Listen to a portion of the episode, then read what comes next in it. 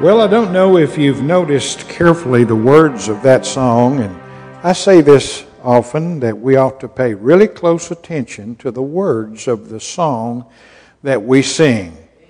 Because for the child of God, this song is a prayer. It is a prayer. And isn't it amazing that we've all just prayed this prayer together? We've all lifted this single prayer to the Lord together this morning. That makes chills go up my spine. I am weak, but thou art strong. Jesus, keep me from all wrong.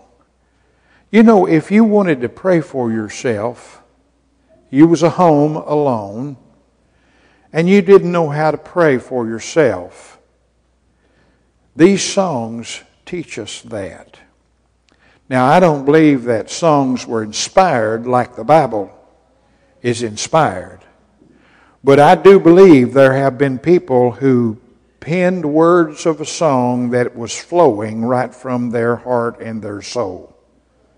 And they personally was experiencing that. Oh, if we just paid close attention. Sometimes I think we just go through the words, or we're wandering around and looking at everybody else and stuff like that. This is what worship is about. Ricky, I think we ought to... Where do you go?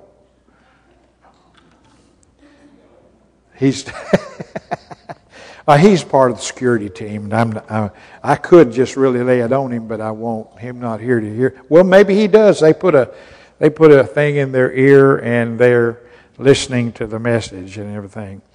So I just was inspired or tempted to just have us all sing that song again with that on our mind and our heart, singing it to the Lord. Did you know that the Lord, of course, He's promised that where we're gathered together, He's here. I think that's an awesome thought, that He's here, and He is. You might think, well, preacher, I come to church all the time. I ain't never sensed that. Well, boy, you better be finding out why. He's with us. And Jesus said in John chapter 4 that we're to worship Him in spirit and in truth, and that the Lord seeketh such to worship Him. So He's here. What is He looking for?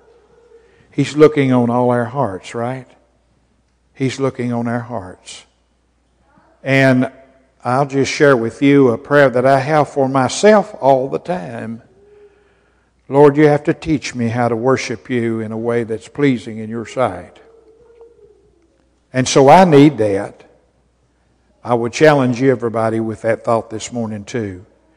We need that. You know, some of our folks wouldn't lay out of church if they ever understood that. That they come here and the Lord's here and He's looking, seeking. He's looking on everybody's heart, seeking those who would worship Him in spirit and in truth. Well, I got carried away with that, but I've had my mind on a verse of Scripture for a month or two. And, of course, I've been preaching on the subject of divine providence, its extent and its impact. Now, I ended that series last Sunday morning. Even though from now until the Lord comes back again or I die, you all run me off. And you might do it. I have never been run off yet, but it could happen. But I'm going to be preaching about divine providence. It's in all the sermons and it's in all the Word of God, divine providence. And I want to say this, that the primary thing that way it ought to impact us, the reason I included that term in it, its extent, because I think most people is surprised at its extent. I know that anybody hadn't given much thought about that would have been, in that series, surprised with the extent of that. And boy, it comes out. It comes out of the Scripture. But the impact is what it should do for us. And I want to just say this about that series. The greatest impact it's been on me is that I trust Him with all my heart and soul. I trust Him. I really do. I'm not a fearful Christian. Why should I fear? I believe that my whole life and being is in His hand. I know that's true. And I would encourage you, if you've not given much thought to that series. By the way, I'd say this. I started it in Matthew chapter 10 about there's never a sparrow that falls to the ground without He's involved in that. And the hairs of your head are numbered. Not counted, but numbered, like all the stars in the universe. We serve such an awesome God. And He's worthy of all of our praise. He's worthy of all of our worship. And the greatest impact has been on me. I trust Him. I trust Him with everything. Oh, I've been anxious at times in my life. I even have been close to worrying. I'm human. We all are. I've been close to just worrying and fretting. And worry is a sin when it expresses lack of faith and trust in our Lord. You just remember that. You remember that. So I hate to end that series, and I want to just tell you this about it. We have a member. I'm not going to divulge who that is. But we have a member that was so impressed with the very beginning of that, which was in January. I preached on that every Sunday morning for almost a year. So moved by that thought that she went back and listened to the message, and she started taking notes, and she kept going back every single message, I guess every message, I'm assuming that, and listened to them all over again and created a notebook.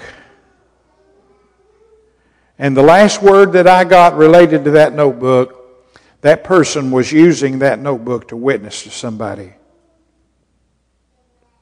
You know the best way to witness? What God has done for me.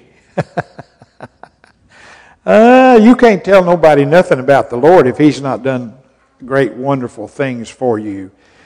And that person has been and continues to be in the process of witnessing that to that person who needs the Lord really bad in their life with her notebook. Her notebook. I've seen a picture of it. Isn't that something? Isn't that something? Well, praise the Lord. I hate to end it, but I've ended it, but you can be sure I'll be making references as I have done for over 40 years now from the pulpit about how awesome my God is. And that's the motivation for preaching. I'd have to just shut this Bible and step down and quit if it was not for how the Lord blesses me every day. Well, I want you to turn to Titus chapter 2. Titus chapter 2. Turn there in your Bible. Get your pencil in your hand and your piece of paper like Brother Jim does. If you want to know how to do it, just watch Brother Jim. He brings a notebook to church every service. He's got a notebook every single service. He's like the one who made a notebook of all the messages on divine providence. I tell you what, he's done it for years and years. It's probably a sight what he has in that notebook. But I always, and I'm not encouraging you to do anything that I don't do, but if I go somewhere, I'm somewhere and the preaching is taking place, I have a pad in my Bible and a pencil in case I don't have it in my pocket, and I'm always taking notes. And here's why I do it. I'm liable to hear something that would change my life forever. You mean, preacher, that's possible? Not that it's coming from me, but the Lord's speaking through me or through His Word. And you know, every once in a while I pray, Lord, bless us all that we leave this place never to be able to be the same again. That's my prayer for myself, And you might say, well, preacher, when you preach, you already know what you're... No, sometimes it just surprises me what I say. And I know the Lord is helping me with that. Chapter 2. And I'm going to start this morning. This will probably be sermon number 1 on this subject, but I'm just going to read verse 14. I'll probably include more that's in that passage of Scripture. It's a very familiar one. It is one that I've read in your hearing many, many times. It's one that I've contemplated. It's one that I've meditated on so many times over the years. It's an awesome text, and the whole text runs from verse 11 through verse 14. Now, I'm going to read verse 14 to start off. And verse 14 says this, when it starts with the word who, and may the Lord bless His Word as He sees fit this morning. When it says who, it's talking about Jesus Christ. It's talking about, that's the last two words of the previous verse. And it says, who gave Himself for us, that He might redeem us from all iniquity, and purify unto Himself a peculiar people, zealous of good works. Zealous of good works. Lord, help us this morning to see these things that are in this single verse of Scripture that I know will bless all of our hearts, would answer most theological questions, and help us to know that You've got it all in control. In Jesus' name we pray. Amen. Now I want to start from this passage of Scripture. The title of the message would be in the form of a question. Who are the us? The first part of that verse says, who gave Himself for us. Who are the us? Who are the us? Some might say, well, it's everybody in the world. No, it's not. Now, that's what I want to say to begin with. It is not everybody. Us is a particular, peculiar group of people who exist, who have certain marks that identify them. By this verse of Scripture. Did you know that? They are identified. Now, I want to start out by saying this about this verse. I have to include verse 11 to point this out. In verse number 11, it tells us this, for the grace of God that bringeth salvation hath appeared to all men, teaching us. Preacher, I didn't know grace taught nobody. You hear me preach it all the time. Grace is effectual. God's grace is powerful. God's grace changes people. God's grace makes His people who He wants them to be. Now listen to this. We would know this from the very beginning by that, teaching us that denying ungodliness and worldly lust, that we should live soberly, righteously, godly in this present world. And I want to tell you, it ought to come to my mind when I first read that, that the Lord's in the process of doing something in this world. Not only would I ask the question, who are the us? You know, there's something in this verse that I think is unique. There are two recipients of the activity that's described here. Note that. Two. First of all is the us. But I want to remind you all of something this morning. We all look at the doctrine of salvation as how it relates to me.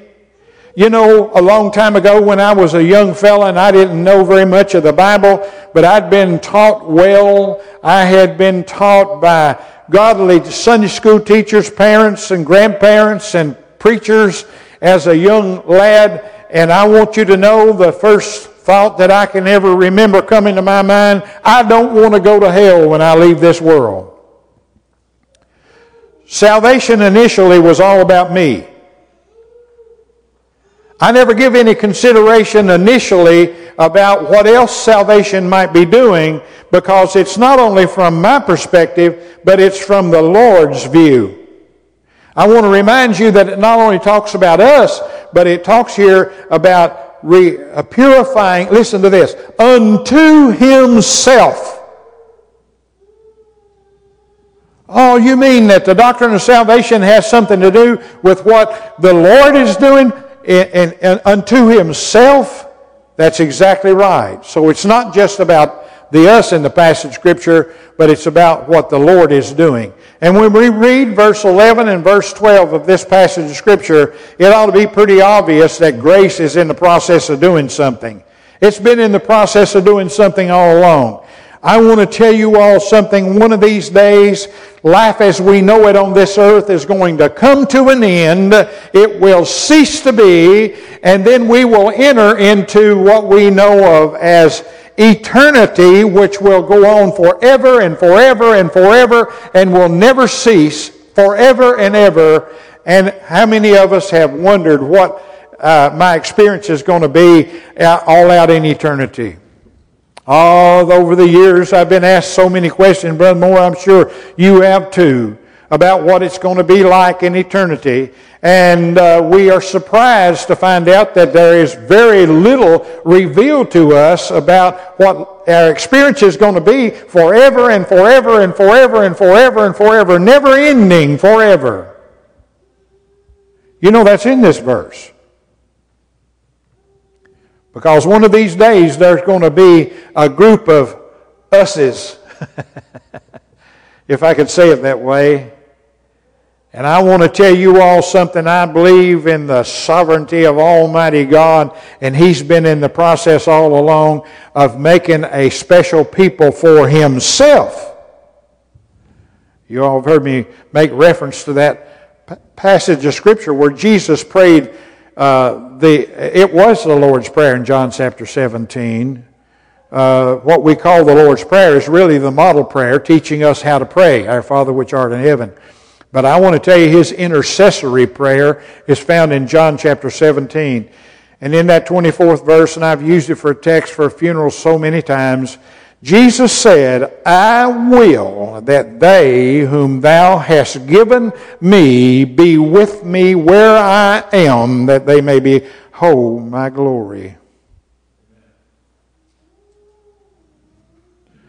I've preached this in a funeral, and I've said we don't know what our experience is going to be fully and completely when we die and leave this world.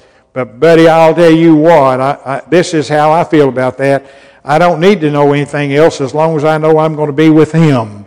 If I'm going to be with Him, if He loved me enough to take upon Himself the penalty of all my sin and pay that price and pay it in full for me, for I'm one of the us, for me, I don't have any concern about what eternity is going to be like, because to be absent from the body is to be present with the Lord. What do you think about that?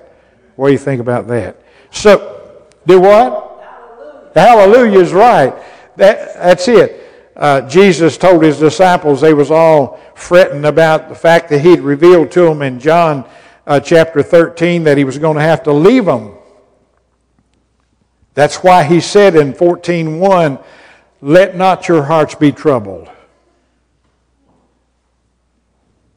How many of you like that statement?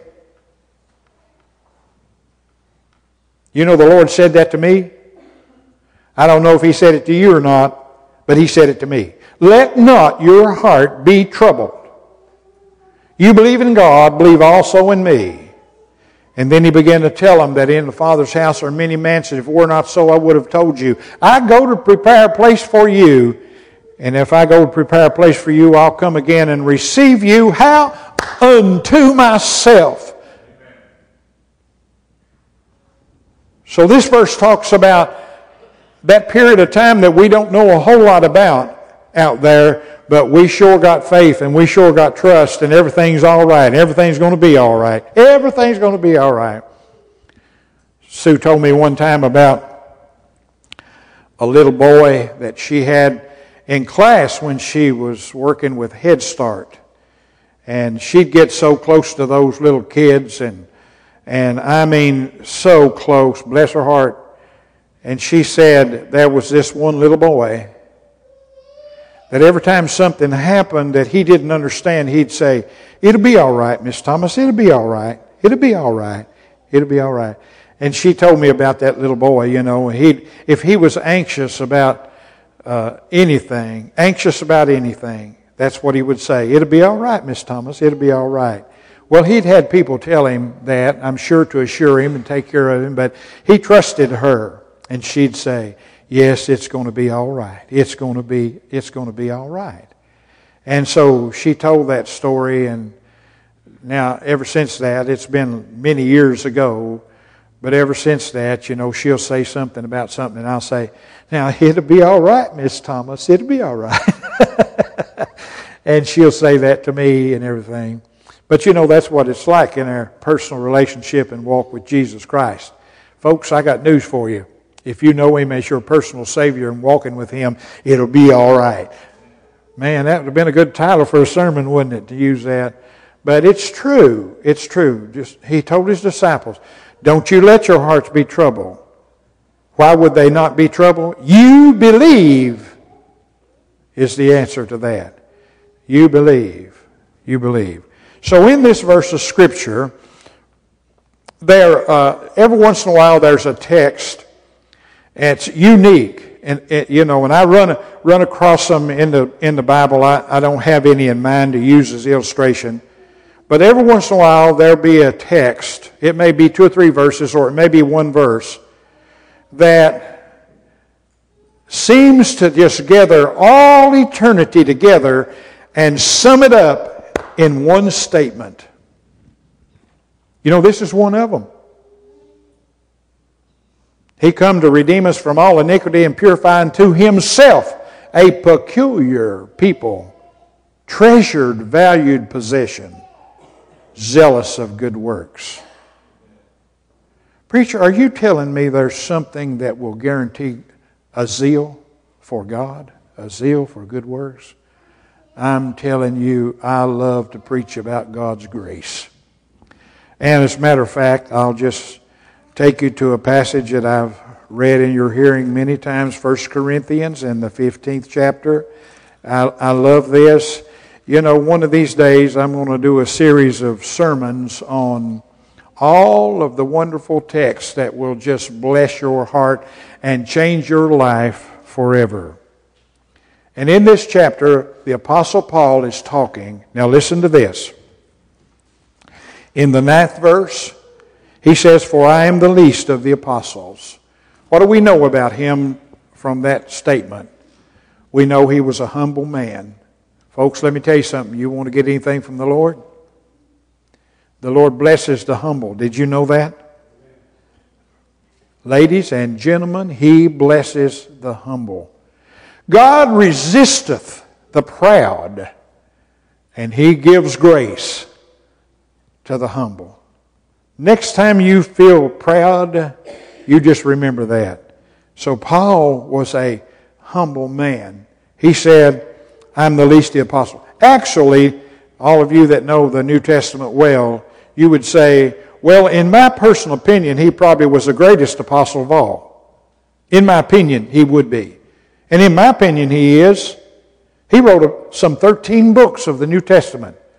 God used that man in a mighty, mighty way.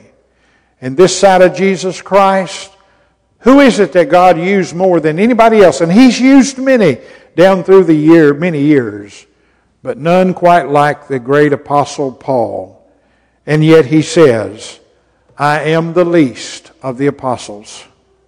He goes on to say that I am not meet or worthy to be called an apostle. And he reflects on his life before God saved his unworthy soul. And he says, because I persecuted the church of God. You all know the story in Acts about his conversion experience. He was on his way to drag Christians. He was persecuting Christians, and he met Jesus on the road to Damascus. Struck him down. Lord struck him down. Struck him blind. How did he become a humble man? I'm telling you, I know how he became a humble man. The Lord made him a humble man. And the Lord has a way, I'd remind you, Christians, if you get lifted up in your pride, He has a way to make you humble. And we can thank Him for that. That's the effectual grace I'm preaching about. Then in verse 10, he said, but by the grace of God, I am what I am. And His grace, which was bestowed upon me, was not in vain. And God's grace bestowed on anybody is never in vain. It's never in vain. You know why? Because it always accomplishes what God intended for it to accomplish. So you might say, well, the Lord ain't doing nothing in my life. You better be finding out why. You better be finding out why. He goes on, he says, but I labored more abundantly than they all. Yet not I, but the grace of God which was in me. Do you all realize what he just said? He was saying, if there's anything about me, it's the grace of God in me. God's grace is powerful. God's grace works. God's grace accomplishes His purpose in the lives of His people that He's preparing for all eternity. Now you can't help but this raise questions when we look at this verse. Am I one of them? You remember what the title of the message was? Who are the us? Who are the us? Well, I want to include one other text before we end this morning. I know I've used this one several times in your hearing too, but I think it's so powerful. It's in the book of 2 Peter, and I'd ask you to turn there. Who are the us? Who are the us? And it's in the 3rd chapter of 2 Peter. And if I don't get to say anything more about that, I want you to leave this place today wondering about who are the us. You see, I'm going to identify them. Like it or not, I'm going to identify them. Now, in this passage of Scripture in 2 Peter chapter 3, and I've made reference to this several times, the 9th verse, let me read this 9th verse. The Lord is not slack concerning His promises, as some men count slackness, but is long-suffering to usward. And here's the statement. Not willing that any should perish, but that all should come to repentance. Now that issue's come up several times because one time we had a Sunday school lesson writer in our adult Sunday school class up here in the sanctuary who just kept making reference to this passage of Scripture, and he kept doing it over and over. And I told the teacher I was going to email him. I was going to have a good talk with him or whatever. And here's what he kept doing. He kept saying, God is not willing that any should perish, but that everybody should come to repentance. Did you know that's not what that passage says? Let me tell you, talking about God being willing, talk about the will of God, let me tell you something. That man didn't understand, and a whole lot of other people don't understand too, that they are insulting God with that view. I'm telling you this morning, whatever God wills happens. Amen. Don't you ever forget that. What God wills happens.